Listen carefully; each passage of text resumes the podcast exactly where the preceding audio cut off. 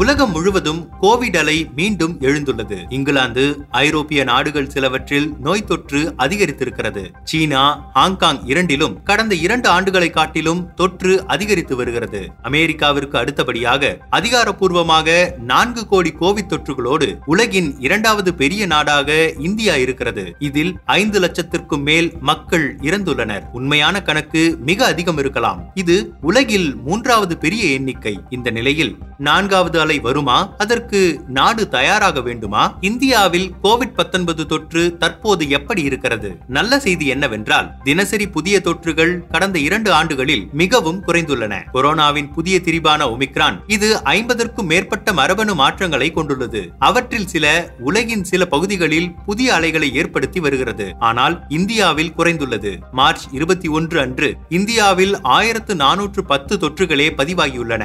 இதுவே ஜனவரி இருபத்தி ஒன்று அன்று மூன்று லட்சத்து நாற்பத்தி ஏழாயிரம் தொற்றுகளாக இருந்தன. தற்போது புதிய தொற்றுகள் குறைந்துள்ளதோடு மருத்துவமனையில் சிகிச்சை பெறுவதும் குறைந்துள்ளது. இந்தியா இதுவரை ஒன்று புள்ளி எட்டு பில்லியனுக்கும் அதிகமான தடுப்பூசிகளை வழங்கியுள்ளது. எண்பது சதவிகிதம் பெரியவர்களுக்கு முழுமையான தடுப்பூசி போடப்பட்டுள்ளது. தொன்னூற்று நான்கு சதவிகிதம் பேர் முதல் டோஸ் பெற்றுள்ளனர். எனவே கட்டுப்பாடுகள் நீக்கப்பட்டு பெரும்பாலான மக்களின் வாழ்க்கை மற்றும் வணிகம் இயல்பு நிலைக்கு திரும்பியுள்ளது. இந்தியாவின் தலைசிறந்த தொழில்நுட்ப கல்லூரியான ஐஐடி விஞ்ஞானிகளின் சர்ச்சைக்குரிய மாடலிங் ஆய்வு நான்காவது அலை ஜூன் மாதத்தில் தொடங்கி ஆகஸ்டில் உச்சத்தை எட்டும் என்று கணித்துள்ளது. ஆனால் பல தொற்று நோயியல் நிபுணர்கள் ஐஐடி ஆய்வில் ஆழ்ந்த சந்தேகம் கொண்டுள்ளனர். அவர்கள் கூறும் ஒரு காரணம் என்னவென்றால் பெரும்பாலான இந்தியர்கள் நோய் தொற்றின் மூலம் அல்லது தடுப்பூசியை பெறுவதன் மூலம் வைரசுக்கு எதிரான நோய் எதிர்ப்பு சக்தியை பெற்றுள்ளனர். இந்தியாவின் தலைசிறந்த நுண்ணுயிரியல் மருத்துவரான டாக்டர் ககன்தீப் காங் கூறும்போது நாம் ஒரு நல்ல நிலையில் இருக்கிறோம். தடுப்பூசி அதிகம் போட்டு இருக்கிறோம் மேலும் பல கொரோனா அலைகளில் பலருக்கும் நோய் வந்து போயிருக்கிறது என்கிறார். இரண்டாவதாக பிஏ பாயிண்ட் டூ எனப்படும் ஒமிக்ரானின் எளிதில் பரவும் துணை மாறுபாட்டால் ஐரோப்பாவிலும் பிற இடங்களிலும் தொற்றுகளின் அதிகரிப்பு ஏற்படுகிறது. இந்தியாவில் இந்த துணை மாறுபாடு பரவி தற்போது முடிந்துவிட்டதாக தோன்றுகிறது. எதிர்காலத்தில் இந்தியாவில் பெரிய அளவிலான நோய் தொற்று அலை ஏற்படுவதற்கான சாத்தியம் குறைவு என்கிறார் சந்திரகாந்த் லாஹிரியா எனும் தொற்று நோயியல் நிபுணர். ஆனால் காலப்போக்கில் நோய் எதிர்ப்பு சக்தி குறையுமா? காலப்போக்கில் நோய் எதிர்ப்பு சக்தி குறையும் என்றாலும் சில ஆய்வுகளின்படி மூன்று டோஸ் தடுப்பூசிகள் மக்கள் தீவிர நோய்வாய்ப்படுவதையும் மரணமடைவதையும் நீண்ட காலத்திற்கு தடுக்கிறது. பூஸ்டர் டோஸ் உடலின் ஆன்டிபாடி செயல்பாட்டை அதிகரித்து வைரஸை எதிர்த்து போராடும் நோய் எதிர்ப்பு சக்தியை கூட்டுகிறது. இந்தியாவில் இதுவரை இருபது மில்லியன் தடுப்பூசி டோஸ் பூஸ்டர் போடப்பட்டுள்ளது. தற்போது சுகாதாரத்துறை மற்றும் முன்கள பணியாளர்கள் அறுபது வயதிற்கும் மேற்பட்ட இணை நோய் உள்ளவர்கள் பூஸ்டர் டோஸ் போடுவதற்கு தகுதியானவர்கள். ஆனால் அறுபது வயதுக்குட்பட்டவர்களுக்கு பூஸ்டர் டோஸ்களை நீட்டிக்கும் கொள்கையை இந்தியா இன்னும் அறிவிக்கவில்லை. இதற்கு காரணம் போதுமான பூஸ்டர் தடுப்பூசி இல்லை என்பதல்ல. உலகின் மிகப்பெரிய தடுப்பூசி தயாரிப்பாளரான சீரம் இன்ஸ்டிடியூட் இருநூறு மில்லியன் டோஸ் கோவிஷீல்டு கையிருப்பில் இருப்பதாக கூறுகிறது. இதுதான் இந்தியாவில் அதிகம் பயன்படுத்தப்படும் தடுப்பூசி ஆகும் எனவே மூன்றாவதாக பூஸ்டர் டோஸ் போடப்படும் என்றால் அதில் கோவிஷீல்டு முக்கிய பங்கு வகிக்கிறது. ஆனால் இதில் ஒரு பிரச்சனை உள்ளது.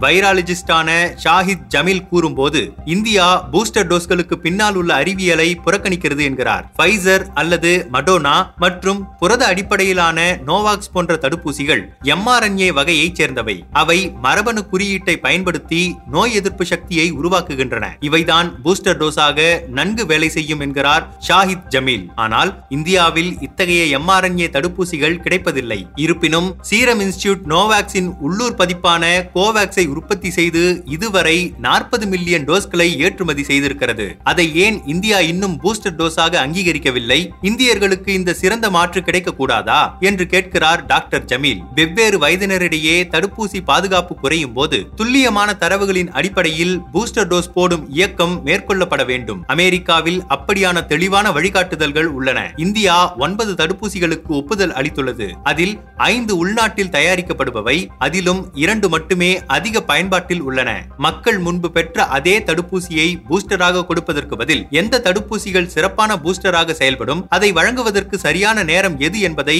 இந்தியா ஆராய்ச்சி செய்து கண்டுபிடிக்க வேண்டும் என்று டாக்டர் காங் கூறுகிறார். புதிய கோவிட் 19 மாறுபாடு எப்போது வெளிவரும் என்பதை கணிப்பது கடினம். ஆனால் அதிகபட்சம் மூன்று முதல் ஒன்பது மாதத்திற்குள் அது வரலாம். இந்தியா இயல்பு நிலைக்கு திரும்பியதை பாதிக்குமா? ஆம் என்கிறார்கள் தொற்று நோயியல் நிபுணர்கள். ஆனால் அதற்கு சில காரணங்கள் உள்ளன. அந்த புதிய கொரோனா தொற்று புதிய குணாதிசயங்களை கொண்டிருக்க வேண்டும். இது முன்னர் தடுப்பூசி போடப்பட்டவர்களுக்கும் தொற்று பாதிக்கப்பட்டவர்களுக்கும் புதிய நோய் தொற்றை ஏற்படுத்தக்கூடியதாக இருக்க வேண்டும் என்று டாக்டர் காங் கூறுகிறார். இது ஒரு வைரஸின் அதிகபட்ச பாதிப்பாகும். இதில் நாம் எச்சரிக்கையற்று இருக்க முடியாது. வைரஸ் தொடர்ந்து பரவி நகலெடுக்கும் போது அது பல்வேறு மரபணு மாற்றங்கள் பெறும் வாய்ப்பு உள்ளது. அதன் போக்கில் தொற்று கடுமையான நோயை ஏற்படுத்தக்கூடியதாக இருக்கலாம். லூசியானாவைச் சேர்ந்த வைராலஜிஸ்ட் டாக்டர் ஜெர்மி கமில் இந்தியாவும் உலகமும் புதிய கொரோனா மாறுபாட்டுக்கு விழிப்புடன் இருக்க வேண்டும் என்று கூறுகிறார். ஒமிக்ரானை கண்டுபிடித்த தென்னாப்பிரிக்க விஞ்ஞானிகள் முன்னெச்சரிக்கை செய்ததால் உலகம் பயனடைந்தது. இதே போன்று எப்போதும் நாம் அதிர்ஷ்டசாலியாக இருப்போம் என்றுதான் நம்பவில்லை என்கிறார் டாக்டர் கமில் ஒரு புதிய மரபணு மாற்றமடைந்த கோவிட் பத்தொன்பதை காண்பது தவிர்க்க முடியாது என்கிறார் அவர். அந்த புதிய கோவிட் பத்தொன்பது மாறுபாடு எப்போது வெளிவரும் என்பதை கணிப்பது கடினம். ஆனால் அதிகபட்சம் மூன்று முதல் ஒன்பது மாதத்திற்குள் அது வரலாம் என்பது ஒரு நியாயமான யூகம் என்று கூறுகிறார் கமில். இந்தியாவில் கோவிட் பாதிப்பின் எதிர்காலம் என்ன? மக்கள் தொகை அதிகமுள்ள இந்தியாவில் நோய் தொற்றிற்கு எதிராக பெரும்பாலான மக்கள் நல்ல பாதுகாப்பை பெற்றால் மட்டுமே வைரசுடன் வாழ்வது சாத்தியமாகும். இது ஏற்கனவே இந்தியர்களுக்கு இருப்பதாக தெரிகிறது. எனவே புதிய மரபணு மாற்றம் கொண்ட கொரோனா வந்தாலும் அது உள்ளூர் அளவில் அதிகரிக்கும். நாடு தழுவியதாக பெரிய அளவில் பரவாது என்கிறார் டாக்டர் கமில். வயதானவர்களும் எளிதில் பாதிப்படைபவர்களும் கவனமாக கவனமாக இருக்க வேண்டும். அதே போல இதய மற்றும் நீரிழிவு நோய் கொண்ட இளைஞர்களை இந்தியா அதிகம் கொண்டிருக்கிறது. இவர்கள் அனைவருக்கும் பூஸ்டர் டோஸ் செலுத்தப்பட வேண்டும். அதே போன்று கோவிட் பத்தொன்பதின் மாதிரிகளை நாடெங்கும் பரிசோதனை மூலம் வரிசைப்படுத்த வேண்டும். அப்போதுதான் உருத்திரிந்த மரபணு மாற்றங்களை கண்டுபிடிப்பதோடு அதன் பாதிப்புகளையும் அறிய முடியும். இந்தியா அப்படி வரிசைப்படுத்துவதில்லை என்பது பிரச்சனைக்குரியது. கோவிட் பொதுவெளியில் பரவுவதை விட வீடு அலுவலகம் போன்ற உள் அரங்குகளிலேயே அதிகம் பரவுகிறது. அதிக மக்கள் தொகை நெருக்கமான கூட்டம் காற்றோட்டம் இல்லாத பணியிடங்கள் காரணமாக கவனமாக இருக்க வேண்டும். முகக்கவசம் அணிவது பூஸ்டர் டோஸ் செலுத்திக் கொள்வது போன்றவை